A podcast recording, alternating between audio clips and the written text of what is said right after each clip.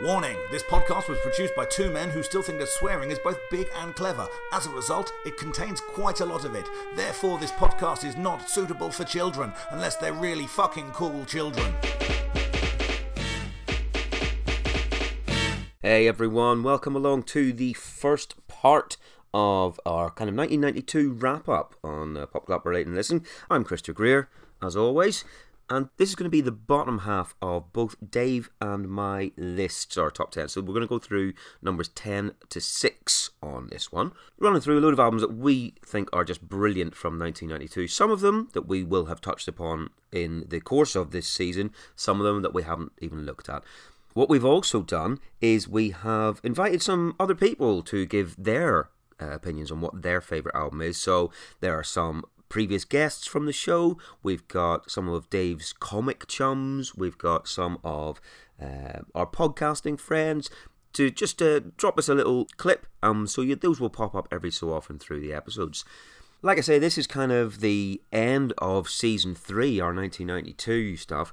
Uh, we will be back uh, in the new year with the season four, going through all of 1993.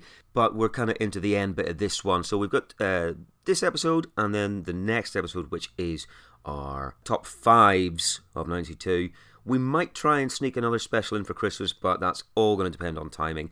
Uh, as some people know, I run a pub and we are open again in tier two, but it is a struggle. So I'm kind of having to do a load of stuff there. Dave has just started a new job and is eh, up to his neck in work, so we'll see what we can do.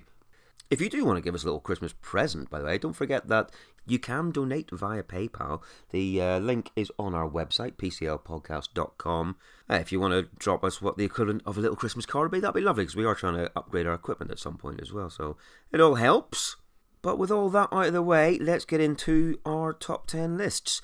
Thank you again to everyone uh, who got in contact with their lists. Um, we are going to try and have those up on our website for everyone to have we look through and see what everybody else said. Anyway, look, let's get into this. I hope you enjoy our choices. You don't disagree too much, but feel free to let us know on any of the social media about your opinions on our choices. We are more than happy to take some criticism of our shockingly bad music taste. All right, thanks for. We will uh, see you next time.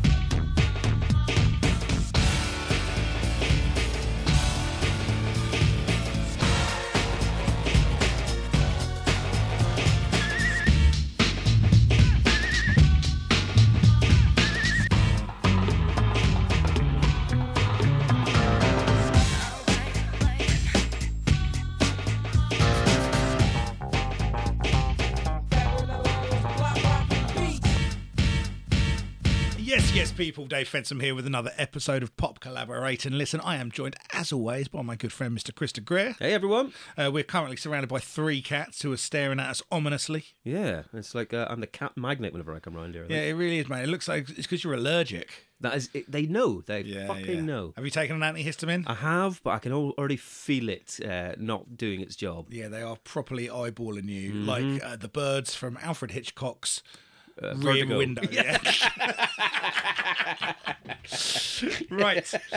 Um, so we are at the end, as we said last time, of 1992. So that means, as is our want, Mm-hmm. this is our best of 1992, where we talk about the records that came out in 1992 that we love the most. Yeah, exactly. This is sort of a bit of a, a, a wrap up of everything we've done and an excuse to be very effusive about some things we've spoken about before, but some things that we haven't had a chance to. Yeah, exactly. So as you know, our, our remit is we talk about the uh, the number one UK album releases each week, which does mean that quite a few of our favourite records go by the wayside. Obviously, we do do the odd special on records that uh, we both agree on are absolutely fantastic, but it does mean that some of them don't get the cut. So this is our little opportunity uh, to round things up, talk about the. Uh, the records that we like the most. What what are your criteria for this, Krista? I was torn between two different criteria, and I've fallen somewhere in the middle because I had the the choice of was it what I was listening to in 1992, Yep. the the records that I was buying or listening to at that time, Yep.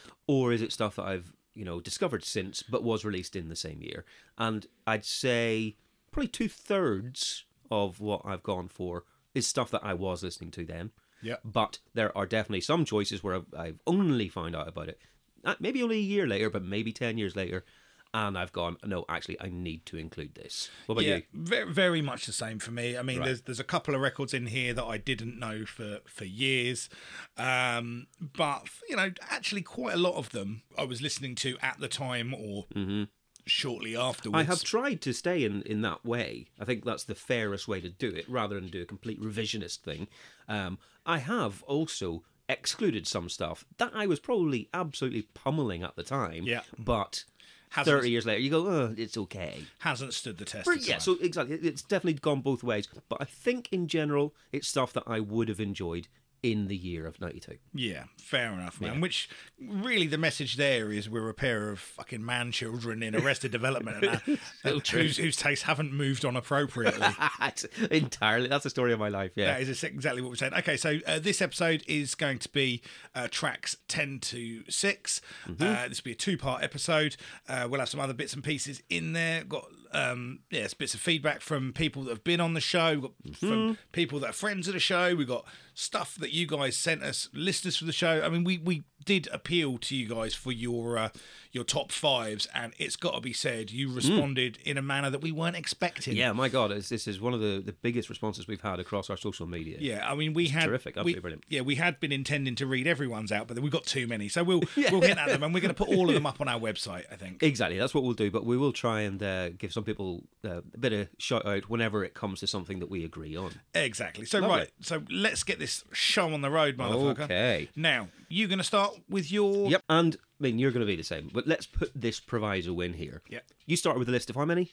I started off with 23, Uh-huh. and it actually could have been about 28, Right. 30. There were, there were, there were you know, there were hip hop albums on there, for example, like, like Lord Finesse album, which I really liked at the time, but haven't really revisited Yeah. in a long, long while. There's loads of bits of hip hop on there that, you know, I would have quite liked to talk about and get across to another audience. I had I had, I had a ton of honourable mentions, basically. Mm. Yeah, no, exactly. Same here. And that's so. What my point is, kind of, whatever I'm going to say is number ten. Yep.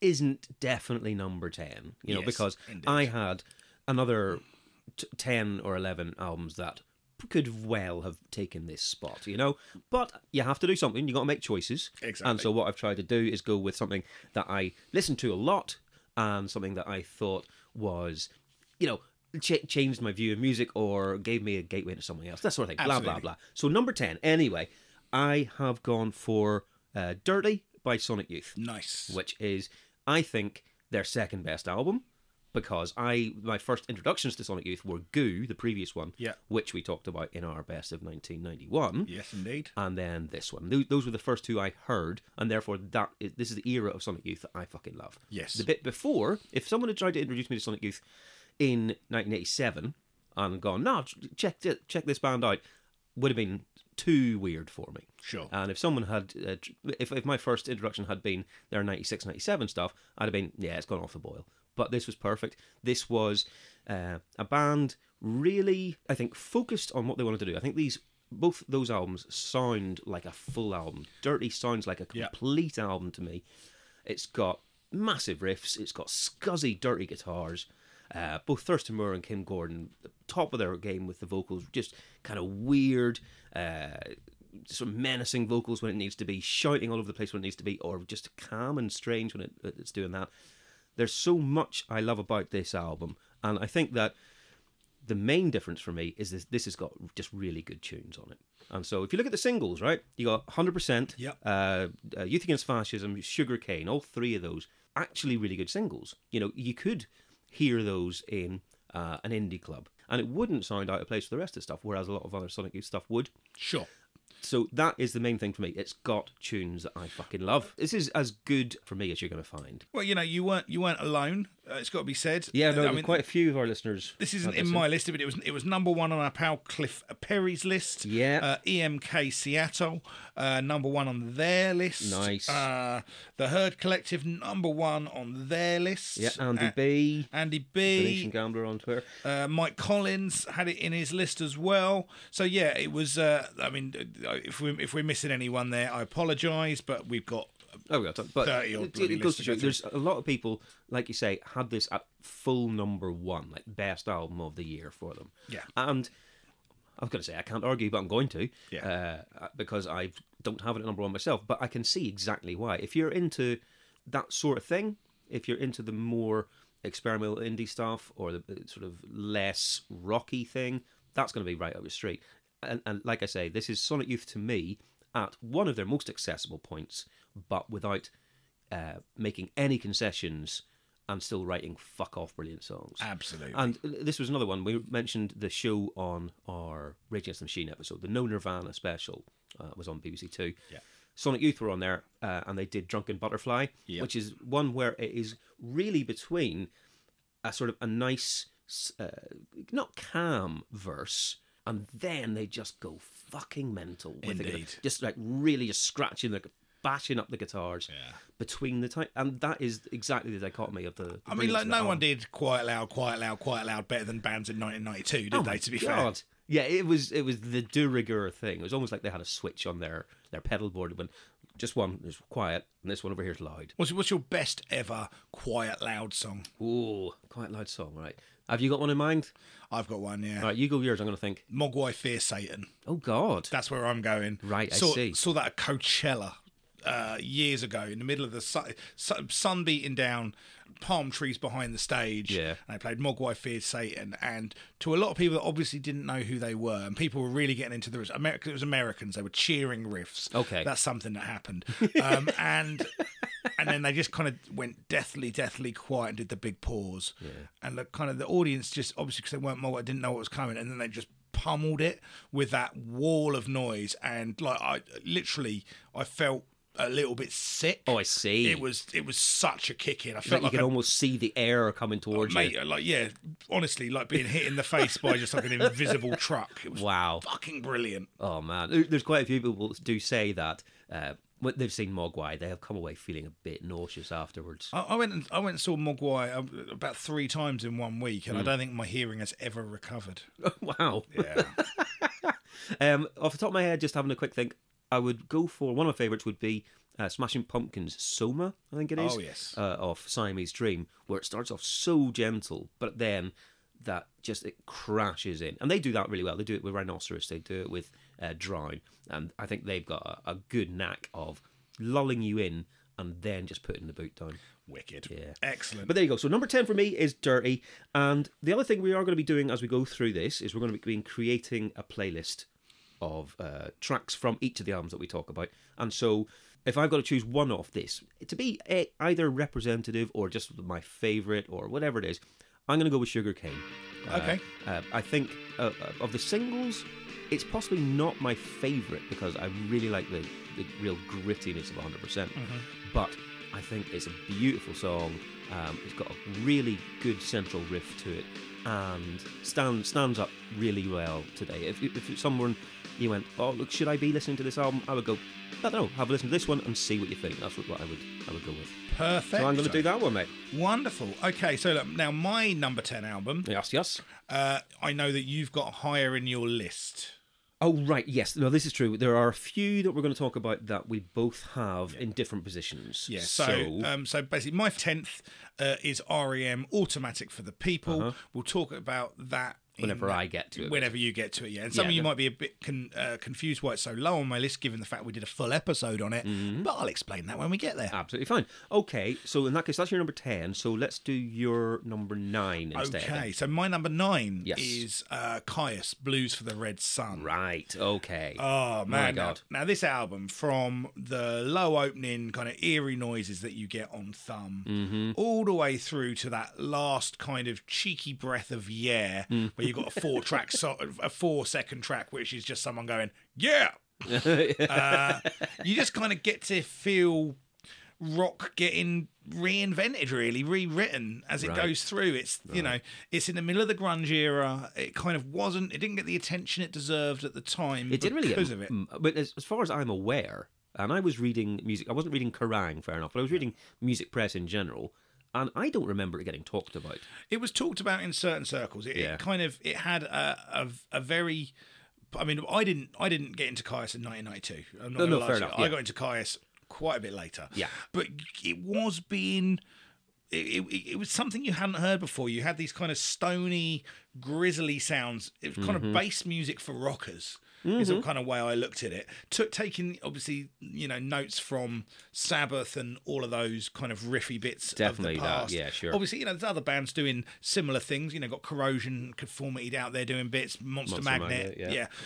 Um, but it sounded different. All of a sudden, you got in Josh Homme a different kind of virtuoso, it- where it's not all about kind of Eddie Van Halen kind of fretboard. It's all about just the kind of the that robot kind of robotic dropping into a groove, and That's a locked groove thing, isn't it? Yeah. it's all about groove, Mm. and you know, it kind of made my head nod in that same way that all of my favorite music does. Well, you know, that, that's fundamental to all music that I love is groove. Really, Okay. You know, not not all of it. I mean, I do like a bit of fucking like weird rock and stuff, and but that- yeah. yeah, but stuff just dropping into that fucking groove and holding it, and you know, Oh, I mean, it's a joy. joy. I mean, everyone in this band f- plays great. You know, I mean, I, I understand there's a lot of people that don't like uh, John Garcia's voice. I am not in that camp at all. Yeah. Uh, I fucking really love it. I think it's a great uh, rock and roll voice. oh, it sits beautifully in those songs, doesn't it? absolutely. And you know, to be honest with you, because everything is so kind of bass heavy and gravelly and kind of just kind of fuzzy and f- Mm-hmm. you need a voice with a little bit of that kind of top end top end and the kind of real Right, okay. you, you need some of that stuff to kind of to make the songs uh, you know kind of hold together uh, I, I think this is uh, an absolutely brilliant band And this was their first album on it. This was their this debut. is their first Yeah, first this was their album introduction to Chaos, really, this one was. yeah exactly and I from and you're I, I'm the exact same. I didn't know about this at the time, but it was only years later. I was like, oh shit, right. And going back, fucking what a debut album. oh my god You know, to come out with this, yes, you like you say, they've got some EPs and stuff that they did and bits and bobs. Have you seen that documentary, by the way, on Netflix? Maybe about yes. uh, yeah, Desert Sound one That- yeah, and it shows like how they were in just the middle of the scene, and they were just releasing bits and bobs and doing more live stuff than anything else, Yeah. jamming really. But to come out with this as their first album, I think is a real statement. Yeah, absolutely. This is, this is the sound of a band in the middle of butt fuck nowhere, Mm-hmm. like kind of coming up with a sound for them and their friends to enjoy. And yeah, fuck me. Well, and then off it, their face on Yeah. the worst sort of uh, homemade drugs you can find. exactly. Uh, look, man. Brilliant, brilliant band. This, uh, this Yep. album, this album for me is not an album of singles. It's an album that I will generally put on and play from start to finish. Okay, yeah. To the point where it's like, if you ask me at any point during this album what songs playing, probably couldn't tell you. Oh, I see. Other, other than a couple of tracks because it's and it all is of a similar quality Mm-hmm. generally. Uh, so picking a track is more difficult. Fine. Uh, I mean, but I'm just going to go with the opening track, Thumb. Thumb- oh, uh, good because that's my favorite Yeah. on the album. I think it's fucking brilliant. Well, I mean, I'm just going from. I mean, uh, if the re, because I love Green Machine as well. Green Machine would have been my other Yeah, yeah, choice, but it's just for the opening lyric. You don't seem to understand the deal. I don't give two shits on how you feel. that's fucking fantastic. Fucking brilliant. Yeah, uh, but also that uh, really slow, like you said, the slow opening, boom, boom, boom, boom, and you got that just coming in and building and building Yeah. a little bit, and it just boom, boom, boom, straight. Oh, it's just fucking brilliant. Uh, whenever we saw uh, Kyuss Lives, obviously the, the sort of not quite original lineup at Download that year. Yeah. Whenever they played Thumb, I was I, as soon as that bass line started, I was like, oh god, they're going to play it. Fucking stunning. Shout out to our friend Steve uh, Moyle, who's it's one of his favourite bands, and he was too hungover to make it to the show on that day. That's a similar story to whenever that Reading, whenever I couldn't go and see Andrew WK. Yes, indeed. Because I couldn't move. Yes, indeed. Uh, Right. Okay, so that's your number nine, and that's also fe- features in a few of our listeners' choices as well. We've got uh, Miss Disorder Lee has got it in her, in her chart. Uh, the 1,000 albums uh, from Twitter, he's, he's got it in his. Definitely one of those ones that is a band and an album that I think you'll always hear people who love rock music especially go, yeah, fair enough. That was that was a seminal album. And you know, in a, in a very Alan Partridge way, I will say that Kyuss, they're only the band that Queens of the Stone Age could have been. the classic. Well, our first guest to uh, talk about their choice of an album for 1992 is the one and only Mr. Andy Copping, the man behind Download Festival, uh, and he also was on our Rage Against the Machine episode telling us about his thoughts about the band. He has come back. We got uh, in touch with him over Zoom, and he's given us his opinion of what he reckons the best album of 92 was. Now, we did have a good long chat with Andy about this. You're about to hear a very edited version of that um, to give a brief overview, but I'm going to put the full chat that we had at the very end of this episode if you want to hear more of his thoughts about what was going on in that year. Andy, thank you for coming on again, mate. No, it's absolute pleasure. We are talking about a lot of different albums on this one, um, but you must have some that stand out to you. Oh no! I mean, there's a you know a number of uh, great albums that came out um, in in that period, and I was having to pick one was tough. There's so many good albums out that year. But actually, my favourite from uh, 1992 is "Vulgar Display of Power" Ooh. by Pantera. Oh my goodness! An wow, absolute Come on. beast of a record, isn't it? Fucking hell! Yeah, um, and obviously Pantera, they'd come from that whole hairspray uh, glam rock, and then when Cowboys from Hell came out, it was like. Ah, this is what the band are all about. Yeah. Um, and you know, it's such a great record that yeah. was. But for me, vulgar display of power, yeah, even from the album cover, you knew straight away what the intention was with that with uh, with that record. Oh, there is no fucking about. It is oh, straight in. Absolutely. I mean, opening with uh, Mouth of War, totally, totally full on. Yeah. Um, and then the track for me uh, really, really had, had an effect on me was fucking hostile. It sounded like really early Metallica, so fast, and mm. obviously the lyrical content. Yeah, um, says it all. Phil just spitting out that bio like fucking hostile. yes. And he's like, oh man, and you're like wait, waiting for it to come. Um, just, just amazing, amazing record. Okay, so uh, what's your number nine then, Mr. Krista? My number nine, and this is definitely one that I played to death at the time, it is L7's Bricks Are Heavy. Oh, um, yeah. Uh, I loved this at the time. It was, I think I'd obviously heard Pretend We're Dead, maybe Everglade as well. I was like, yeah, I want to hear the rest of this album because those are brilliant big rock riffs, just sneering vocals, wonderful stuff. And so I bought the album as soon as I could, and I think it is such a strong start to finish record.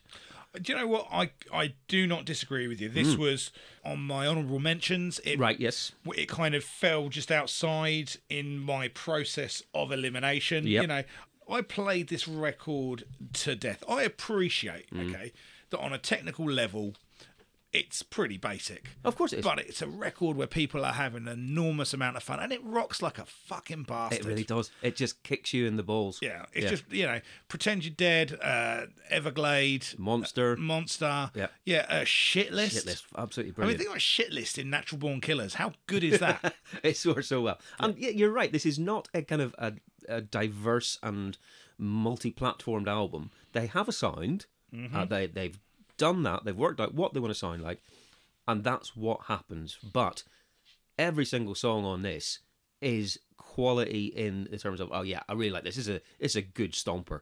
This is up my street. It's not big and it's not clever. Yeah. But like you say, it's a lot of fun. It's really effective in what it does. I think the quality of the songs carries it through from what could be a one-dimensional album. Yeah. But it's not. It is good enough that I think there's enough going on to make it stand the test of time. And I, I loved the shit they were getting up to around oh, this time. I loved the, the, antics. Yeah, I loved the throwing the tampon at the the the, uh, the fan in uh, Reading, in Reading too, yeah, uh, dropping the pants and I mean on the word a very very well unkempt beaver uh, on the word. Yep. I loved all of that shit, man. Oh, I was hilarious. And, you know, literally one of my all-time biggest gig regrets uh, was not going to see Faith No More on Angel Dust supported by L7. Imagine that. I think that'd have been one hell of a show. Imagine that. Yeah, yeah, absolutely. And I would love to have been backstage at that sort of stuff because if that's what they did on telly or on stage, they must have been absolute party monsters behind the scenes. Uh, you never know, man. Sometimes, sometimes, Maybe, I don't know. sometimes Doctor Showbiz kicks in. Well, you do some crazy things with an true. audience, That is true. and then you go back and you read a book quietly backstage, Yes, sipping on a brandy. sipping on a bro- or a or a cup of tea. Well, yeah. Uh, but I listened to this album in full again uh, for the first time in a long time. I listened to it in full for this just, just to make sure I wasn't misremembering it and rose tinted glasses and all that stuff. It's still brilliant. It's still really good and it still kicks arse. Well, they were a lot of fun when we saw them at Download a few years ago. Weren't Brilliant. They? Yeah, really I mean, I, I listened to that album then when we came back. But yeah, yeah, okay. I, I mean, we we don't have any takers in our in our lists, so people aren't No, I think heathens. I think maybe Cy Sharp had it in his top thirty that he sent to us. Yeah, I mean, but then fuck off. Sorry, you can't have thirty songs. but he was never going to stop at five. That's that's true. Um, no, maybe it didn't make a lot of other people's top fives because there is an absolute plethora of albums to choose from. Yeah. But it didn't make my top five either, so I can't argue with that. okay, So, so, um, song wise, song wise, what are you gonna go with? I'm yeah. going to go. I'm I've decided on shit list. shit list. Yeah, nice. Yeah. D- uh, there, I probably would have gone for something like uh, Monster or Everglade for the c- classic dance floor anthem ones, but shit list is just too much fun. Mm-hmm. Yeah, I great. can't say no. I get mad, I write out a list. Yeah, Uh, brilliant. So that's going in. That's my number nine. Number nine. Okay, so uh, into my number eight. Uh huh. What do you Uh, got? I'm gonna. This is uh, my first uh, hip hop choice. All right. Uh, 92 is pretty good year for hip hop, albeit at the end of the year this one came out. it was very kind of weighted towards that last month almost. Some Indeed, of it. and this is one of those records. This is um, Ice Cube's "The Predator." Ah, okay. Now, and I'm gonna I'm gonna caveat this with saying that this was very nearly a Bizarre Ride II the Pharcyde. oh yes. Okay. Yeah. Mm-hmm. And I listened to both these records back to back, and I love Bizarre Ride II the Pharcyde. Yeah. I, uh, in any other year, it would definitely be in my top ten. Oh, it's, it's in my also rounds for this year. yeah. I, I feel very sad it's not in my top ten. It's brilliant. It exhibits a type of wordplay, fun hip hop that Mm-hmm. uh, that I really, really love. Um, my only argument is it's dated a little bit more than the album I've chosen, which is Ice Cube's "The Predator." Okay, right. I see. Um, I think we have mentioned many times on on this podcast for regular listeners. You are a much bigger fan of this album than I am. Yes. We both love Ice Cube Yes. in this era, but I would go with a different album of his career as better than this. But you think Predator is his best Yeah, album? I, I think this is I think this is definitively Ice Cube's uh, best solo album Mm-hmm. in my eyes. Um, I, I understand the arguments for the slightly more abrasive Bomb Squad produced stuff. Yeah. but this. Ice Cube is at heart a West Coast artist, and this is a West Coast sounding record produced by DJ Pooh, uh, Muggs, Sir Jinx. Right. And the thing I think that I like most about this album is its immediacy. This came out a, a couple of months after the LA riots uh, Mm-hmm. in '92. It was the first record by a big artist that really straight up addressed it. And you know, let's remember, it's easy to think of Ice Cube as an actor and things these days. or at least someone who stars in movies. Well, okay, but yeah, no, it's it, it, it's it's easy to remember that, and, and and you know that has kind of diluted the firebrand nature of his brand a Sure, little bit. yeah. But you know, you got to remember at the time, this is Ice Cube coming out with his really controversial kind of headline grabbing stuff, kind of saying what he means and blah blah blah blah blah, Right. being accused of anti-Semitism, being accused of being against the uh, the Korean community, and this is his record where he basically came out, addressed that stuff, and said "fuck you." Right. Uh, rightly or wrongly, I'm not arguing that the fucking politics of this uh, are right or wrong, but he did have some insight into the riots, and it, it felt very kind of like. It, you know, in a day before social media, it felt like you were getting information from the horse's he mouth. was Twitter at that point. Exactly, man. Right, exactly. sure. I mean, it also has three of his best singles on it from a pop uh, perspective. Oh, okay, go. There you go. You got uh, check yourself with a uh, with uh, Das EFX on it. Uh-huh. It's got it was a good day, which is uh, One of his most well-known Yeah, I mean, it's his biggest selling singles, his most Yeah. commercially successful track. No, it makes Um, sense. and Wicked as well, which was the third single off this record, which I have got an enormous I think soft Wicked is, spot. is brilliant. It's a But great I, I like this record. It's you know, it's uh, it's kind of got that West Coast funky sound to it. Uh, Yeah. you know. So if you're listening, you know, on the last spe- the hip hop special we did last year, we talked about WC and the Mad Circle. Certainly, that you know, it's got that kind of influence and that kind of You see that coming really to the fore. Yeah, so uh, you know, Okay. lyrically he is on point. He's brutal on this, and he's you know, it's easy to forget just how fucking good Ice Cube was in his day. Oh, his, yeah, sure. his voice is as good as it ever sounds on this record. He is as unapologetic and as Ice Cube as he ever was. Yeah. And for me, it's the definitive Ice Cube work. It's not the most critically acclaimed one. A lot of the critics are with you on this one.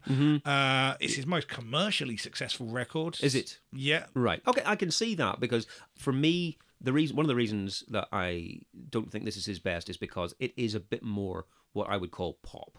Uh, I think it's going towards the the pop hip hop that we would see through the mid '90s and onwards, really. Uh, and I do prefer, like you said, the Bomb Squad production, the, the harsher, angrier production. Yeah. I, I like that end. Well, I mean, I've I've got a lot of love for that kind of laid back, kind of G funky sound. I, Yeah. I, you know, and I think that you know that's that's probably the the the, the division point. I, I do really love that No, sound. you're meant a lot absolutely right. And because uh, you did say that you were thinking of having this in your top 10, Yeah. uh, I went back and I listened to this a couple of days ago, again, start Yeah. to finish, and I haven't changed my mind on it. I Yeah, still I, I, I don't did get the on with same it. thing because we disagreed the other day on the podcast. I listened literally back to back to America's Most Wanted and The Predator, and I went, yeah. And look, I love America's Most Wanted. Uh-huh. Yeah. And my, I, I'm not. It's you know I, the the only one of the of this first era of records I've got a bit of a problem with is Death Certificate. Okay. um, which is well documented on this podcast. Uh, but yeah, I, I really like this record. So um, Fair play. All right, so that's your number eight, was it? Yeah. Yeah, so and for- you're going for what choice? Uh, I'm going to go with. I, I mean, I could have choose, chosen one of the singles, but I wanted to go for something that people weren't necessarily going to have heard. So I'm going for "Now I Gotta Wet'cha." Oh my God, really? Uh, and yeah, I think it's a fucking great tune. It's got a big sample in it, and it's also uh, the first recorded use of "It's On Like Donkey Kong," which became um, a, a pop cultural sensation and was controversially copyrighted by Nintendo to uh, to promote uh, Donkey Kong Country on the N64. Is that right? Yeah, well, apparently. well, well. To be honest with you, I know that from Wikipedia, so Oh, fair it might be bullshit, but that's good. I like this. I'm going to take that as a fact. I love it. yeah, yeah. But now I've got a wet shirt. That's, and it starts off with that weird skit and goes, "You won, motherfucker." Yeah. What's that? The wet t-shirt contest. Fine. Okay. First track on this as well, man. That, that thing with that sample, stomping, walking in my big black boots. Hmm. That's fucking brilliant, man. Uh, There's a couple of good tunes. It's just too West Coast for me. We can disagree on things because, Exactly. I mean, you know, you can be wrong. It's fine. Right. Uh, right. So that's your number eight. So your number seven my is number seven. Uh, well, well, so we've just seen our first hip hop entry into the, our our lists. Mine is kind of hip hop. Uh, it's, it's a mixture because I've gone for the brand new heavies with heavy rhyme experience fair at enough. number eight again, which we have referenced a few times uh, along the way in the podcast. I know that we are both fans of the album. yeah in my long list for sure. Yeah, excellent stuff. And so, if for anyone who doesn't know it and has gone, the fuck are you talking about? Brand new heavies doing hip hop. This was an album where the brand new heavies did the backing, the, did all the live instrumentation for 10 songs, and they had 10 different MCs or uh, groups of MCs Yeah. on each one doing uh, their rhymes over the top. And I think it works so well. The instrumentation is some of the kind of the funkiest, crispest, loveliest uh, beats going on. You know, you can tell the live bass, the live guitar, live drums. You really can feel it all. And it sounds like just the, the best amount of friends in a studio jamming out, doing a maybe not freestyle, because it's obviously not freestyling, but it sounds like the same atmosphere as you would get just having a laugh. Yeah. Um, so it's got a few MCs that you probably have heard of. It's got you know uh, Guru from Gang Starr. It's got Masta Ace.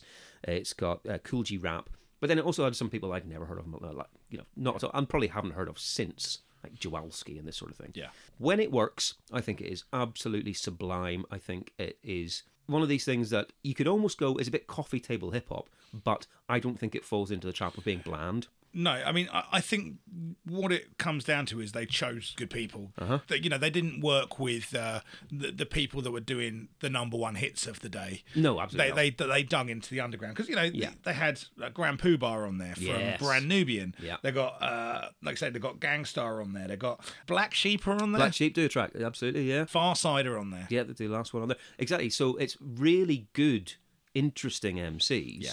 But essentially, it's it's more like a party album. Yeah. Um, it's not them being overly serious. It's not gangster at all. Even if you know, maybe Kool G Rap does a bit of that, but in terms of what they're doing, Guru's track is getting hectic. It's getting crazy. It's getting wild. It's just Yeah. fun. It's having a good time, and. I always uh, used, this used to be one of the ones that I would recommend to people whenever I worked at HMV. Yes, indeed. because I don't think enough people knew about it at all. Yeah, I I think that's where I heard about it. I don't, Right. yeah, I knew one of the tracks from a cover done by the nu metal band, The Urge. Well, they're not really a nu metal band. Oh right, yes, they Uh, did. And yeah, I kind of went back and found it from there. And Hmm. I, I think probably because I found it later, it's probably why it's not on this list. Fair enough, fair I, enough. You know, I, I never destroyed this album, but I do really, really, really like it. Gotcha. If you are into hip hop at all, I think there's going to be something in there for you. Especially if you're in early '90s hip hop. If you're into fucking nothing, you know, before 2015, don't worry about it. But if you're in early '90s hip hop, I think you're going to get something out of this Yeah, album. I mean, it's, it's definitely an album full of wordsmiths, people who are Mm-hmm. word technicians. It's it's a lyricist's album, but with really, really great heavy grooves behind it. Precisely, and this is uh, I, I'm sad that Brand New Heavies a didn't do another album like this. I think they could have done Well, another because one. it's called, uh, it's not just called Heavy Rhyme Experience, it's called Heavy Rhyme. Ex- Fucking hell, I can't say it. Heavy Rhyme Experience, Volume One. Indeed, yeah, implying that there Yeah. should be, but it never happened. Um, and I'm also sad that they did seem to go down a more just saccharine pop route after that. I mean, But that's where the money is. we could do we could do a whole episode on issues with the acid jazz movement. I'm sure. Well, we are going to have a Jamiroquai episode in Oh season yes, four. we are. So we can talk about all of that then. Yeah. Oh dear. Right. Okay. Okay. so that was. So what, what track are you going to go with? Uh, uh, right, I was between a few because I love the, the Guru track. Yeah. I think it's brilliant. Uh, but I'm gonna go with the opening track, which is Bonafide Funk, featuring Main Source. Nice. Because I think it's a great opener. It builds, it comes, it fades in, you know, and it just fades in like you're you've opened the door into this party, Yes. and you're just arriving. You go, oh, wicked, this is going on, and then boof, you're in. It's really nice. Much like the intro to Gin and Juice by Snoop Dogg. Does it? As well, it's, it's pouring out of a cup, so it feels. I really- see, yeah. But anyway, um, Cool. all right. So, out of interest, so what is your main sauce? My main source. Yeah, what, what do you put on your chips most often? Uh, I go for Heinz ketchup. Heinz ketchup. Um, actually, that's an entire lie. I'll go for whatever knockoff brand is cheaper than Heinz ketchup. Oh my god, you you're not even prepared to go the full hog for. It's half the price for a, a Tesco brand. Oh, it's shit though. It's absolutely fine. No, it's, you're an idiot. But my, my, my main source is, uh, I would say, at the minute, probably uh, Louisiana brand uh, hot sauce. Okay. I bought a massive bottle of it when I'm in the States because they used to sell it over here and they don't anymore. And it's my favourite tasting hot sauce. Uh, on a scale of one to ridiculous, how hot are we talking? Oh, it's, it's it's it's like a kind of it's slightly hotter than Tabasco, so it's a it's a you know it's a it's a kick, but no, I mean it's a it's an twinge. everyday hot sauce. It's how you make stuff taste like it's like like it's food. you, you would accuse me of having too bland a palate. I say you've killed your palate, and you have to have something that hurts to make you feel anything. Well, I mean, I mean, one of those. The, the, the truth lies somewhere in the Yeah, middle of true. that. To be honest That's with you, fair. but um, yeah, I actually just made some hot sauce this week. This is of no interest to the Uh-huh. podcast, but I made some hot sauce. Out, of- out, I mentioned Steve earlier. He gave me some chilies that he'd grown. Oh, yes. I've turned them into a hot sauce, and they're fucking lovely. Good man. Do you wanna Have try some? No. Uh, have you come up with a name for this hot sauce? Because you can't have Dave's. Dave's hot sauce is No. I just call it um, the hot sauce that I made. Not fucking the bollock burner or something. No, I, I'm not. I'm not. I don't need any of that shit. I don't. You know, I put my money where my mouth is, and my mouth is where the hot sauce is. It is indeed. I don't know what I'm talking about. Anyway, right. so, okay, so that's that's my one done. Our next special guest is the stand up comic and podcaster supreme Rich Wilson. Uh, if you don't know Rich yet, he is a brilliant comedian and he also runs the Insane in the Men Brain and also the Insane in the Fem Brain podcast, which are well worth checking out. Uh, follow him on Twitter at I am Rich Wilson. He is also a uh, another man of kind of our vintage uh, with similar tastes. He knows a lot about music. You know, he runs a radio show as well. One of his dream jobs would be to work in a record shop. You know, he's, that kind of guy. He's one of us. So uh, thanks again to him for helping us out and letting us know what his favourite album of 1992 was. Uh, Rich Wilson here. My most favourite album of 1992 would be The Black Crowes, a Southern Harmony and Musical Companion. Just a banging album from start to finish. I think I've got it on clear vinyl. Oh yeah, I'm that much of a ledge. And I think I saw him as well. I saw him around about that time with the Verve supporting at Brixton. What a gig! What a gig! What an album! Um, and they're just cool. Black Crowes are just so cool. Um, and that album for me uh, is the perfect soundtrack to uh, 1992. Absolutely first class, from from cover to final song.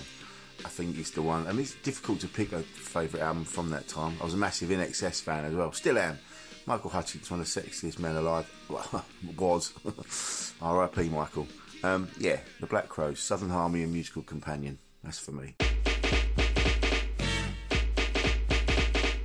Uh, Right. Next one for you. Is this your number eight we're doing? This is my number seven. Seven. Right, go for So it. my number seven, uh, you just mentioned uh, Guru and Gang Starr. I did. And my number seven is Gang Starr's Daily Operation. Right. Yes, yes, yes. This was one of their uh, big, break- not breakthrough albums, but this is one of the ones where they first really got noticed, wasn't it? Yes, I would say so. I mean, look, for me, this isn't the greatest Gang Starr album. Sure.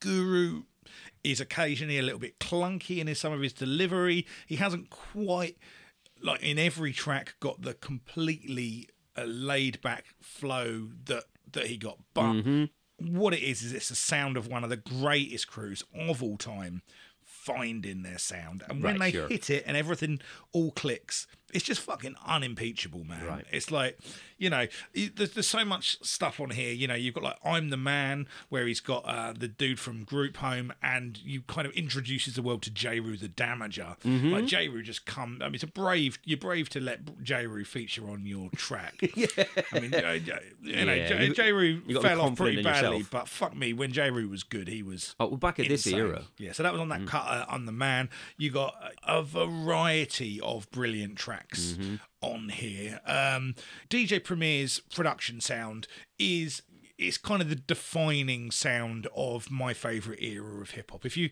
if you ask me to pick my favorite hip hop producer of all time, it would be DJ Premier. Yeah. Uh, yeah, because this kind of New York underground sound, like before hip hop really 100% broke the mainstream, where it was, where they were kind of fighters of a battle that they could almost tell they were losing, which was for the heart and soul of hip hop.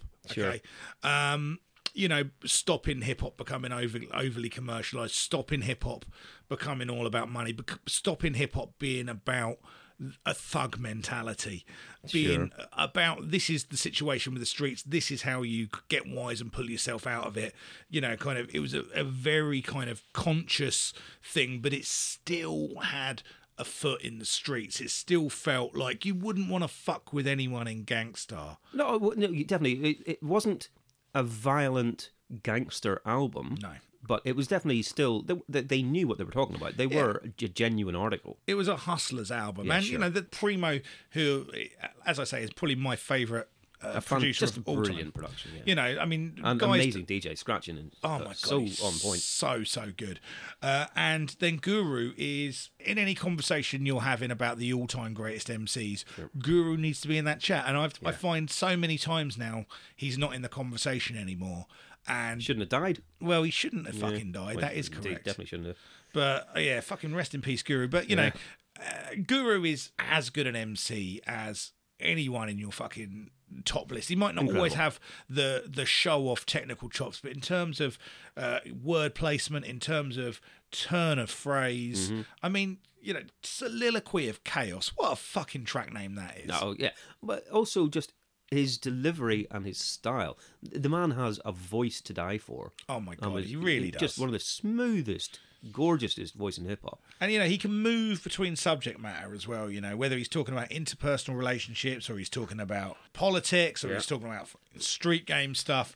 There's an authority in his voice. You you always feel in the same way you do with Chuck D that he knows what he's talking about. Yeah. Uh, and he's definitely of that school of MCs. You know, whereas Chuck D kind of brings the righteous fury, Guru just always felt like he was bringing, you know, the truth, The- the pla- knowledge. the inside scoop, the skinny man, the skinny. He's bringing the Pretty skinny. Fair play, man. Okay, so uh, did you have this album at the time, and did you love it at the time, or was it uh, like afterwards? No, I probably had this album maybe. Uh, I mean, I think I, I saw them live at Red in '94. Yep. And that's probably when I started picking up albums. Gotcha. Okay. Yeah. Okay. I was aware of them, but I wasn't, uh, you know, but again, it's. Yeah, I mean, I think um, I bought Lovesick as a single. Yeah. Um, because I'd heard that on some stuff. That was really my first uh, anything to do with Gang Starr. Yeah. But I didn't buy an album from them till I'd say late nineties. I didn't have an actual album of theirs. Sure. I just heard bits and pieces there. I heard this, the big singles, but uh, I hadn't checked out a full album for long time afterwards. Okay, cool. Uh, and you're gonna have to choose one track to go into the playlist. What are you gonna choose? Uh, I'm, I'm going to go with Soliloquy of Chaos. First of all, because it's it's probably. I think the album's tracked a little bit badly. It does. It starts off with a couple of weaker tracks, but then Soliloquy of Chaos comes in. It's got that really Hitchcock sounding ascending chord uh, sequence, right? And it's just a fucking brilliant, brilliant beat. It's the thing that Premier does best, and the thing that Guru does best. It's just a, an absolute standout track. Well, when it comes to finding beats and finding turning something that you wouldn't expect to make a good beat into a brilliant beat, Premier is s- is one of the absolute all-time greats at that. Because if, if you go through whosampled.com and look up some of the stuff that uh, Premier uses, Yeah. and you hear the original, you're like, where did he get that from? Yeah, exactly. How did he think of that? And yeah, he, he takes the nicest bits and flips it, and bam, you're away. Absolutely brilliant. Uh, Cool. Not a lot of love uh, for this record coming out of our uh, uh, our listeners. No, but uh, I mean, again, these are the top five. So Yeah. let, let's say that they all would have had it in their top tens Yeah, exactly. because they've got taste. And look, you know, I mean, I'm I'm well aware that our listenership possibly doesn't skew quite as hip hoppy as we do at No, times. that's very possible. True. Uh, but yeah, Gang Starr are fantastically uh, important group to me, and yeah, Uh, again, in any other year that wasn't as strong as this, it would have been higher on the list. Right, sure. I mean, we do have a few people who had the Pharcyde album in their top five. Yes, indeed. So uh, maybe that is a more accessible something. I'm not Well, sure. it, it had that indie crossover. It had, definitely did. It had that, you know, it's a great record. I love it. I'm amazed it's not in my top 10, but I really, really Again, did listen to this You've got to make tough choices for You this. have. You know, we are the arbiters of taste, and we've got to make these choices. I'm sorry, people. We didn't ask for this responsibility. We didn't. No. I It's mean, we been did. Thrust into us. Yes. Thrust into us. You heard. Unto us. You heard. What are you thrusting into me? Responsibility. Is that what you call it? With great thrusting comes great responsibility. and anal soreness. Stop thrusting into me. By the way, if anyone can hear some weird noises, um, Waffles has started snoring under my chair. so, thanks, Waffles. All right, so that's your one done. In that case, I'm going to go on to my number seven. And this one is one th- that is entirely really for me. And I thought twice about putting it in because it's not anything we've talked about before. It's not anything that a lot of our listeners will really know, but I cannot deny how much I love it. So if I if I'm being honest, it's it's one of my top ten records of the year. Um, and so Loudon Wainwright III released History in 1992. Loudon Wainwright III is one of my favorite artists of all time. Indeed. I have mentioned him definitely. I think he is absolute genius and is one of the people that's going to be really fucking annoying that when he dies, people are going to call him a genius Yeah. after the fact. I think he's going to be lauded as one of the great songwriters of the 20th century. But such is life. This album uh, came out in 92, and I was aware of Loudon Wainwright in general back then because it was a favourite in our household and our Okay. family, and so I was hearing the stuff that he put out in the eighties because he st- his first album was like nineteen seventy or sixty nine. He's got about thirty albums out, Okay. and so I was aware of him, but I didn't hear this full album until years later. Whenever I just started going back and actually buying all of the full albums. Okay. This is one of his best. This is uh, just brilliant. It was written after the death of his father, and so a lot of the songs are about death and grief and family and relationships. But in fairness, pretty much all of his albums are. That's what he does. He writes very honest and stark and brutally horrible about himself at times songs about how you know shitty life can be at times Yeah. and how much you have to just get through but he also writes some brilliantly humorous songs really funny stuff. And this is one of those ones where it, it's got both of those on there. And again what is important for me is that all the songs i think are really good. Uh, it, it's style wise it's not what you're going to expect uh, in, especially in a chart like this. It goes from a bit of folk to a bit of almost country stuff, a bit of uh, acoustic singer songwriter. All across that, it doesn't go any further than those sort of bits. And in tone, it's from humorous, like I say. There's songs called, there's one, I'd Rather Be Lonely, which is about when his daughter had to come and stay with him. Right. And he just wrote, This is fucking dreadful. Right. I would rather be lonely. and uh, and his daughter being Martha Wainwright. Right. And he, but he also wrote a song about her called Hitting You, which is a memory of when he smacked her in the back of his car one time because she was being bad and instantly regretted it and is saying, I'm so sorry. I can't believe I did that. That's the worst thing I've ever done. Right. It's like, fucking hell, mate. That's something you don't usually hear a song written about. And then there's other ones about his dad who had just died. There's one called Sometimes I Forget, which is one of the most beautifully poignant songs I know, especially one about death, but it's uplifting at the end in but I'll always have the good stuff, the good memories. But he's fucking hard going at times. But I am a sucker for a miserable song sometimes. I are. really am. Um, so that's why I put this one. I put it at number seven because I think that's fair. I have listened to this many, many, many times, over and over and over, and I think it still stands up. Uh, if if anyone is interested in going listening to any of his albums, I would start with this one for sure. It's a good one to go into, um, but be prepared for an awful lot of misery with a couple of funny ones in between. Fair enough. Uh, but that's what he does. Um, I find out just in looking up uh, some details on this one. Apparently, and I don't know whether this is apocryphal or not, but apparently both Bruce Springsteen and Bob Geldof named this as their album of the year in '92. Wow. Okay. I mean, I, I I'm going to shamefully have got very little to contribute here because I, Look, this is not a record I've ever heard. No, no, and very few people will. I think this is very niche for me, and that's why I was hesitant about putting it in. No. No. No. I- this I- is exactly why you should put it in. I uh, precisely. I had uh, in one of my other you know drafts of this list. I had Therapy's Pleasure Death. Yeah. Because fucking loved that at the time. Six songs, mini album, brutal, just hard, heavy, brilliant, brilliant, brilliant, brilliant, brilliant. But then I thought about, okay, have I listened to that as much? You know, does it mean as much to me these days?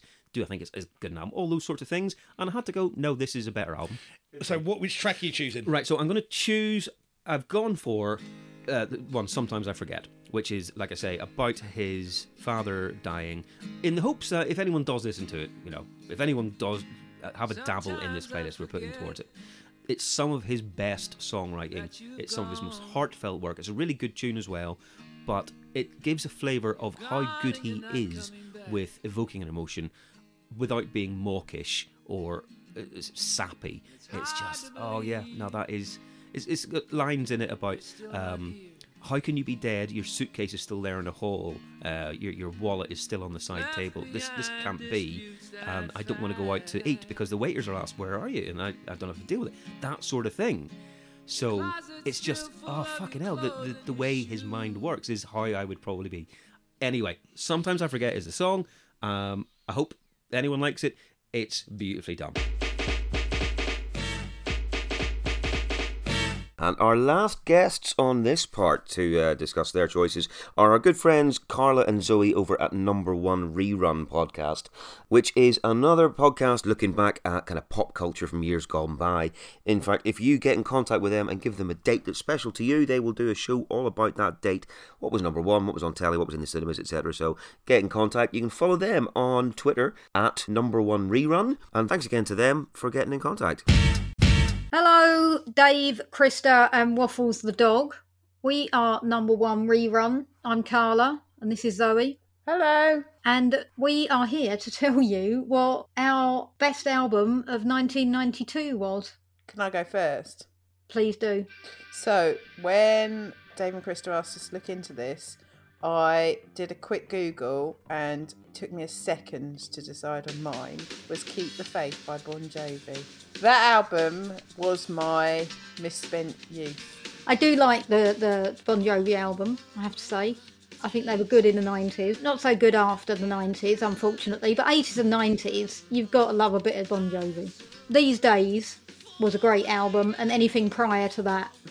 I've got nothing bad to say about it. I think Dave and Krista will agree. I don't think they will. But let's move on. Unsurprising choice for me. Technically, I'm not sure it was the best album of 1992. That wasn't the ask, Carla. That wasn't the ask. But my, I can't go against my favourite band. So I had to pick Fear of Dark by Iron Maiden.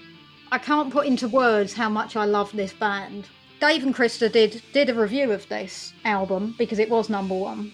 Iron Maiden albums usually do go to number one. Because of the crazy fans. Yeah, because we're all let out for the day on Yeah. day release and go and buy it en masse on that one day. It's not the best Iron Maiden album. It's by far not the worst. It's kind of a mid-tier album. It's it does have some really great songs on there, but I couldn't not pick them. The only way I can describe my relationship with Iron Maiden is I don't understand football at all. But you know, like how people get with football teams. Yeah. But that is literally how I feel about Iron Maiden. Like when Iron Maiden go to number one, it's like we're number one. And I know that's ridiculous, but that's how it feels. Well, you're lucky I stuck around. You're lucky that I took you under my wing. Thank you very, very much for inviting us on. We're very flattered, aren't we? We are. We love those guys. They kept us sane during lockdown, didn't they? Also, the best podcast title in the world. Ridiculously good. It, it made me physically angry when I saw the name of their podcast because we should have nabbed it. It's so good. Yeah. Anyway, thank you very, very much again for inviting us on. It's very much appreciated. Thanks, guys. Right. So on to your number six then, I guess. Okay, my number six. It's a triple tracker. It's three hip hop albums in a row. Ooh. This one again came out in the last weeks to not a great deal of fanfare in the UK, but this is Dr. Dre's The Chronic. Right, yeah. I mean, th- th- we talked about this in our uh, Bon Jovi episode. Yeah. That in the kind of the six weeks up to the end of 1992, we did have uh, Bizarre Ride at the Pharcyde, The Chronic, and The Predator. Yeah. All got released. Back end, very little fanfare. Indeed. Now, if you want to, I was talking with Gang Starr about the kind of hip hop I really love, Yep. and the fact that it felt like they were fighting a battle for it. And this is arguably the record that kind of ruined the hip hop that I love because this is the It's record archetypal. who's had such an enormous commercial success. Uh, this kind of commercial gangsterism that gangster rap just became the thing that sold units It suddenly was the norm. it's- yeah, It, it became you know it was the dumb it was the the the kind of almost the loss of mainstream hip hop being a righteous political message and it came down to hoes and tricks and all of that kind Right, of stuff yeah. right but it, as much as this is the album that popularized that kind of gangster thug thing and you know made Dre a, a kind of a mogul mm.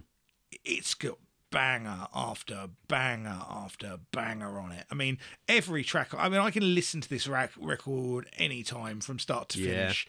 It's fucking great, man. I I love this record. And look, if you're not into this West Coast sound, you're not going to love this album. Uh, but- which is where I'm at. yeah. Yes. And for me, it's just got this swagger to it. You can you can kind of see the palm trees. You can feel their heat. Right, yeah. And can- Smell the weed. you smell the weed for sure.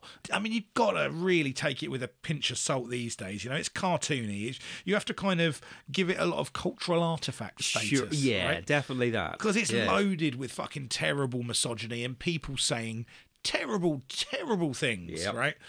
But tune after tune after tune is there, and The, by far the best example of the G Funk sound that exists of this early '90s Yeah. G Funk sound. Yeah, no that's one fair. This is the template. better. This is the absolute template that everyone else tried to emulate. Exactly, and, and as we said last year in the hip hop special, he wasn't the first person to do it. He wasn't the 1st Mm-hmm. person to be to be sampling these P Funk records, Mm-hmm. some George Clinton, and this style of kind of spacey, kind of synth heavy, Synth funk. squelchy kind of bass lines. He wasn't the first to be doing it, but he was the person that perfected it. And to be fair, for the amount of people that bit Dre after Straight Outta Compton, you know, he, he doesn't owe anyone anything in No, the field absolutely. of hip hop. Oh, I have nothing against him being successful off the back of this at all. He deserves everything he got because this is a very well produced album. It's a brilliantly produced album. You, you said the archetype of this sort of sound. It is year one for G Funk, really. And- I just don't like G Funk. and that's absolutely that's- fine. that's and that's absolutely issue. fine.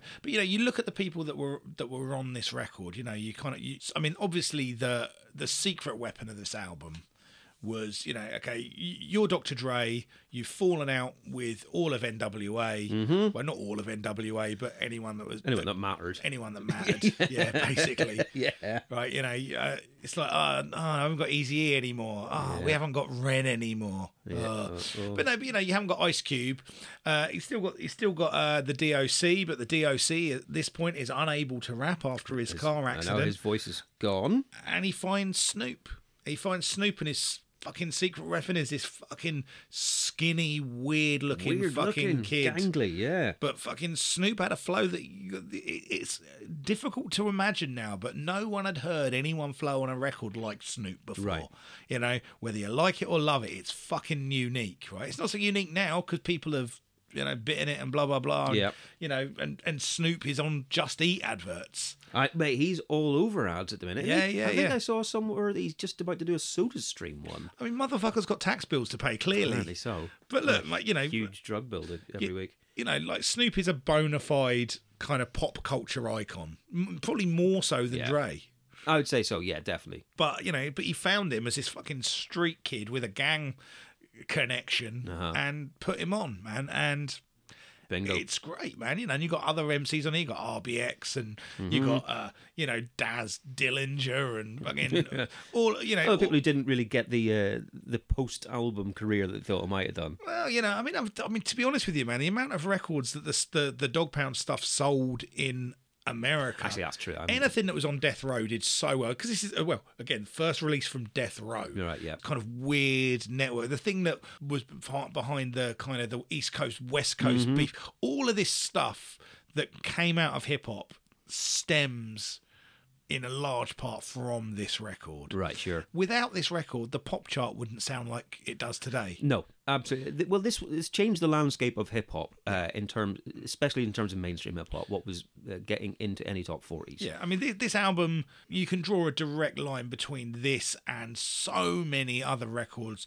having the level of success they did. Record company executives saw this stuff selling and they signed so many Just fucking anything acts. that sounded like this. Exactly. This kind of, you know, it, it, it changed what was permissible for better or worse in hip hop. Sure. Uh, it's here at number six for me purely because there are just too many fucking great tunes on this. Right. Too many examples of great production, great lyricism. It's diverse. It's a stupidly good record. What one are you going to put into a playlist? Uh, right. Okay. Now, Have you chosen one with a, a title that we can say? Uh, yeah. Okay. have. I mean, my you know my my favorite track on this album, unapologetically, is nothing but a G thing. Sure. That's not what I'm choosing because everyone's, okay. everyone's heard nothing but a G Right, thing. okay. I'm going with Deez Nuts.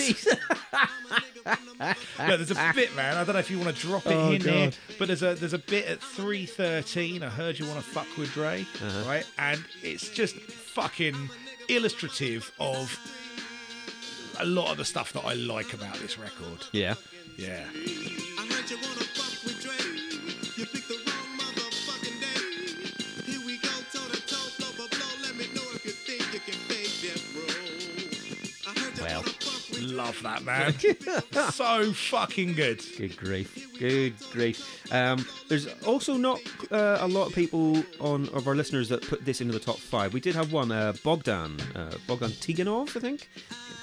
I am quite sure I pronounced that incorrectly. He's got it in his top five anyway, the Chronic. Um, but he has also said, in the same way that a lot of people have, have agreed that 92 was such an incredible year for music, that he could easily interchange five other classic albums. So I suspect that is the case with a lot of people that, you know, on another day, the Chronic might have made it into more of these lists as well. Yeah, I mean, I think I think it definitely deserves its place. It probably deserves to be top five, but we had some winners and some losers. It has to be. That's the way it goes. And so, okay, um, what are you going to go with for your track six? Uh, right, so number six for me, uh, staying on the kind of semi hip hop tip, I've gone for Body Count's self titled album, Body Yeah. Count. It's fucking stupid. It's one of the dumbest albums in the world, and I absolutely love it. Yeah, Yeah. fair enough, Uh, mate. it's ridiculous. I, am with you. I every mean, way. I remember, I you know, I have memories of one of my summers, probably '93 rather than '92, uh, driving round Northern Ireland. Yeah. Um, with uh, Niall Bakewell, uh, who you know, again, regular contributor to the podcast. Me and him, I went to stay at his for a couple of weeks, and we just drove around the north of Ireland with this blasting out of my mum's car, being absolutely in hysterics at how ridiculous the whole thing was, and singing along at the top of our voices to fucking Voodoo and Evil Dick, that sort of stuff. If- For anyone who hasn't heard this album, and I doubt there's anyone who's listened to this who hasn't, it is Ice T, uh, so uh, hip hop MC, doing a metal band called Body Count, doing just full on heavy metal, and putting it in the, the view of the most ridiculous shit that he can talk about.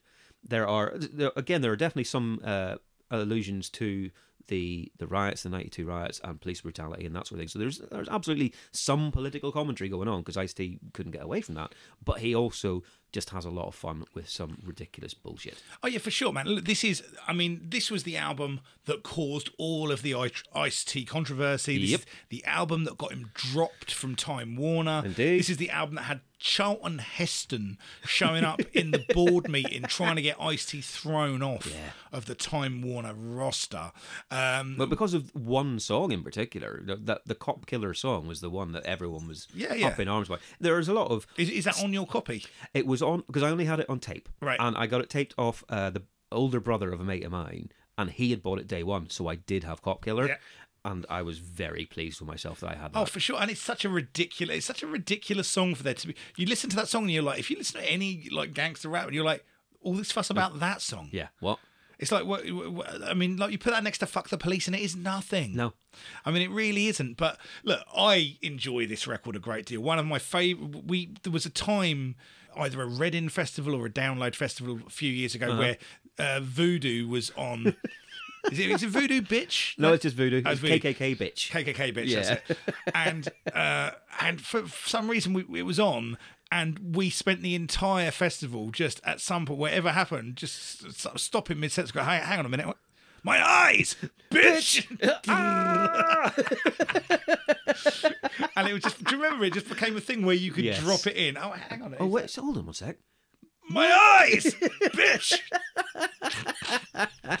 and it was the Oh my most fucking God. fun I've had, man. And Yeah. like, you know, even when I, even when they came back and they had like that track "Bitch in the Pit," Oh, I don't remember bitch in the pit. I remember talk shit, get shot. talk shit, get shot. No, "Bitch in the Pit" is uh, one of my favorites. There's a bitch in the pit. You know. um, honestly, mate, it's uh, right. Yeah, look, Ice T was always well, well aware of the cartoony nature of what he did. He, he archetyped it on Iceberg Slim and all of those kind of that pimp poetry Uh-huh. stuff.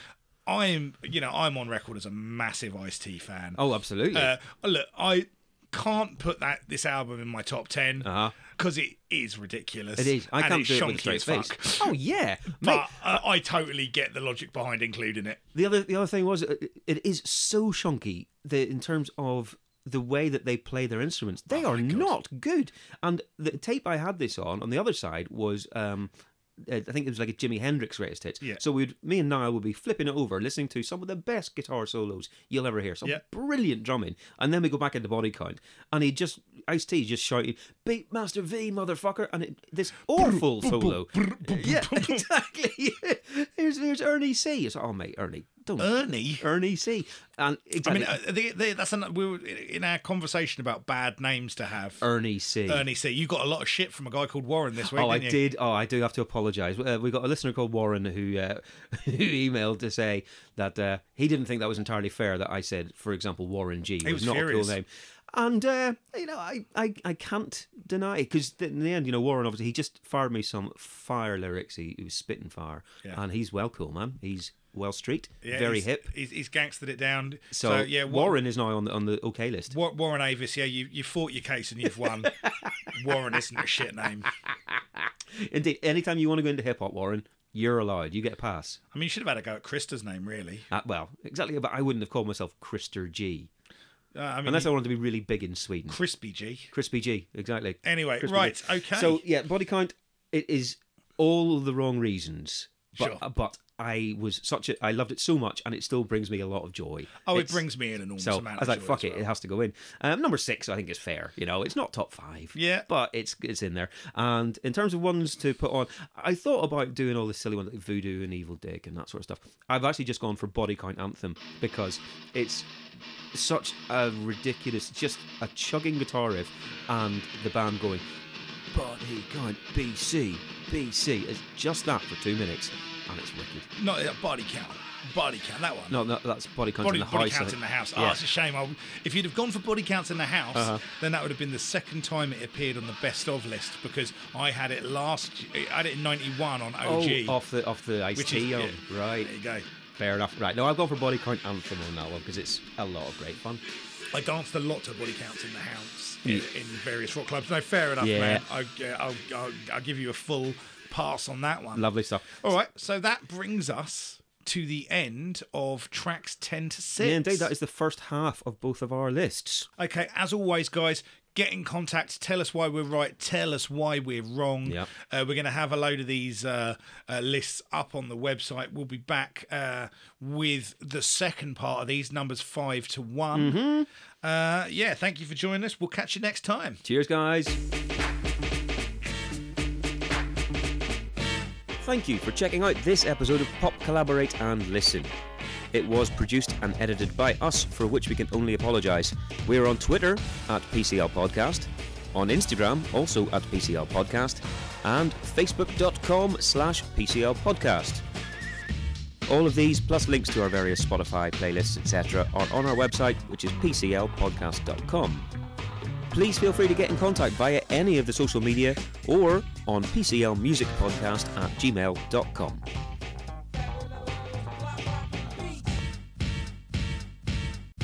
Andy Copping, who we talked to on the Rage Against the Machine episode just recently, has uh, come on again to let us know what his albums of 1992 are, what he was listening to at the time, and what he wants to talk about. Andy, thank you for coming on again, mate. No, it's absolute pleasure. We are talking about a lot of different albums on this one, um, but you must have some that stand out to you. Oh no, I mean there's a you know a number of uh, great albums that came out um, in in that period, and I was having to pick one was, uh, was Tough. There's tough. so many good albums like that year.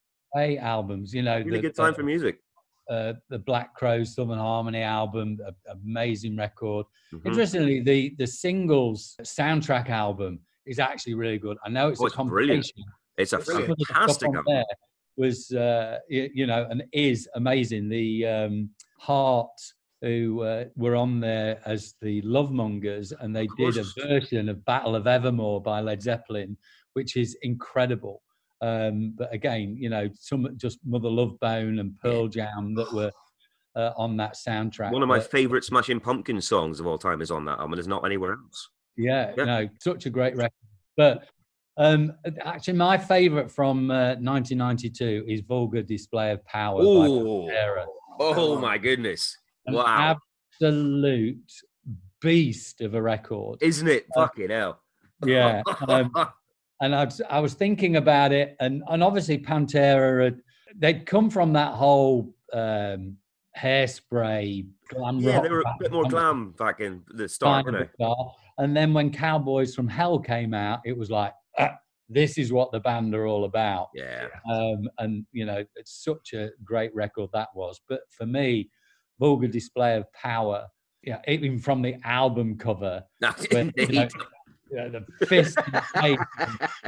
That, that- you, knew straight away what the intention was with that with uh, with that record. Oh, there is no fucking about. It is Oh. straight in. Absolutely. I mean, opening with uh, Mouth of War, which was just totally, totally full on. Yeah. Um, and then uh, the track for me w- uh, was uh, that really, really had, had an effect on me was fucking hostile. Oh yes, yes, it, it it, sounded like really early Metallica, uh, totally full on, just so, uh, like so fast. And Mm. obviously, the l- lyrical content Yep. um, says it all.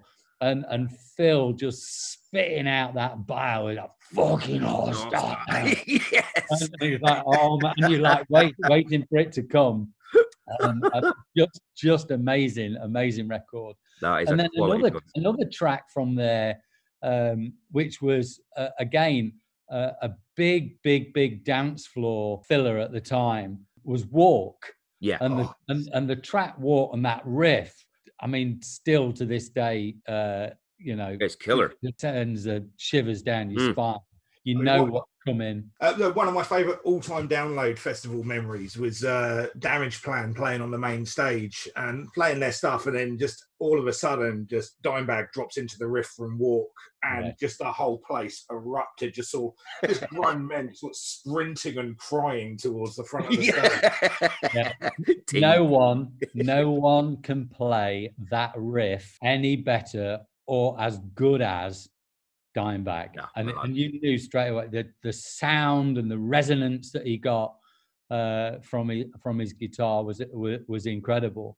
Um, and you know, obviously, with the you know the the way that he died, murdered effectively, Yeah. and the outpouring of love for him. Um, I spent a little bit of time with him. I was working in uh, uh, in, in Birmingham in the mid '90s, and um, he came to the club that I was working at, and he did uh, he did some uh, promotion, and he was such a lovely guy. I mean, listen, a huge, huge drinker. Oh, I bet. He- Yeah. he- I mean, this this this man could drink. I remember we had to, we literally one of the security carried him out over a fireman's lift, carrying him out of the venue. I mean, he was in such such such a state. What a lovely, lovely, lovely guy. really? Um, uh, Brilliant. yeah, and and you know the the the the outpouring of love for him when when he passed away from many guitarists, obviously you know uh, Zakk Wylde, etc. But you know even the fact you know if you you look Eddie Van Halen being at his his, his funeral, uh, and just you know a lot of the respect that he he garnered from other you know great and phenomenal players Yeah. um, and he really was he was the sound of pantera and you know F- phil was the voice and, and phil was the aggression um, and you know we, we shouldn't forget um, rex and, and, and vinny vinny Oh. was a solid solid drummer Amazing. Yeah. and and Rex would you know holding it all together um you know with, with the bass I mean Mm. such a, an intense band again I had them uh I want to say twice at, at Rock City when I was there Yeah. and oh my god those shows I I, I- remember going backstage because I'd, I'd got some um promo photographs to uh, get them to sign Right. Sure. and uh, Phil had his own dressing room. And I thought, oh, that was that, that was a little bit weird why they weren't all together. Right. But when I went in there, I totally got it. It was completely. He kitted out one of the dressing rooms at Rock City.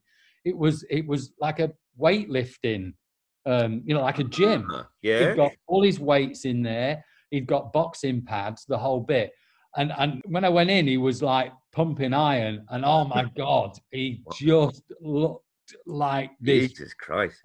I I, think, I thought he's going to rip my head off. yeah. This beast. Yeah. And I, anyway, I got I I got Phil to uh, you know to sign the um, sign the photo, which, which was great.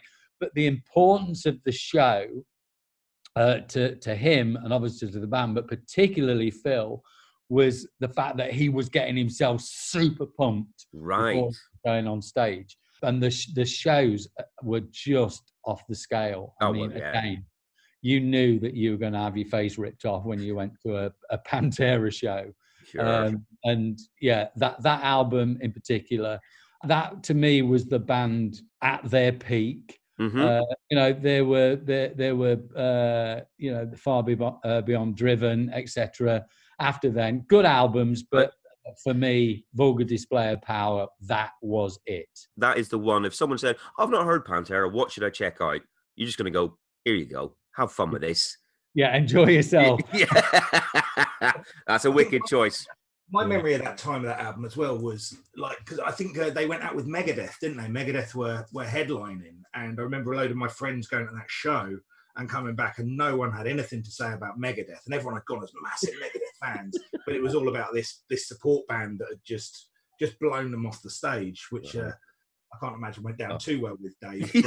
But you know, it's really interesting that because you see a lot of bands that went through that, uh, you know, where, where the support band really like, you know, kicked their asses. If you go back into, you know, the late 70s when Van Halen supported Black Sabbath and Ah, literally nobody had heard of Van Halen. And obviously, I mean, Black Sabbath were, eh, obviously, it was the last uh, proper tour that they did with Ozzy in that period yeah, everybody after that tour just talked literally talked about van halen like oh my god they were amazing incredible uh, and blew sabbath off the stage i remember going and seeing um, slayer in the uh, in the mid 90s and machine head were opening for them uh, I yes, to absolutely. tell you, and and uh, and I love Slayer, but Machine Head properly kicked their ass. I mean, Yeah. if anything, it did make Slayer play better. You almost could see that they had to come on and do right, they, something. they couldn't just slack off. Yeah, Definitely not. But everybody after that tour was talking about how amazing Machine Head were. Oh my God, did you see Machine Right. Head? Did you see Machine Head? And and and as as you know, uh, Dave's point, pointed out there, the fact that um, Pantera properly kicked Megadeth off on, on that run, and it kind of made you know bands uh, of that ilk they had to step up sure. you know you know I'm- i'm not saying that they got lazy but maybe they got a little bit complacent and suddenly having young bands coming through yeah, with that you know with that that uh, that white knuckle intensity Mm. um, lifted them a little bit and um, yeah so not surprised i mean how do you follow pantera Jeez. Oh, uh, God, imagine trying that. You- Yeah. You see the crowd and you go like, actually, we'll just leave it there, shall we? Yeah, yeah, that's fine. yeah i mean you know it's um after uh dimebag's passing we were so so close to getting a pantera uh reformation with uh, zakk wylde on Remember uh, the talk about that? Yeah. rex i have to say was he was the glue in that it would he wanted to make it happen he he was uh, doing everything he could to um, you know build the bridges and it, and it was Right. and it was pretty close zakk was ready to drop everything you know uh, black label society and Yeah. jump straight on board with it and it's it's a shame that it never came off i know it wouldn't have been um, you know pantera for the purists but um, I But- think Zakk would have done an amazing job, and he would have done because Yeah. he's a phenomenal player. And just to see uh, see the band doing those songs again would have been incredible. Would have been a treat. Absolute treat. Yeah. Well, mate, that is an absolute fantastic choice of album. It's, it's definitely on, uh, you know, both of our lists whenever we're looking through. That that stands out definitely. Oh, pleased to hear it. No, Sure. it's a it's an absolute corker. Love it. Wicked, wicked, dude. Thank you again for coming on and uh, and telling us telling us what you think. Much appreciated. We will hopefully see you at Download next year, my friend. Looking forward Yes, to it. uh, yes, we're looking at that first weekend in June. Can't wait. Hopefully, all this nonsense will be uh, behind us. So, keeping the fingers crossed for the uh, for the vaccine. Off we go. Absolutely amazing. thank you so much for that. I really appreciate it, Andy. Thanks And- a lot, fellas. Big pleasure.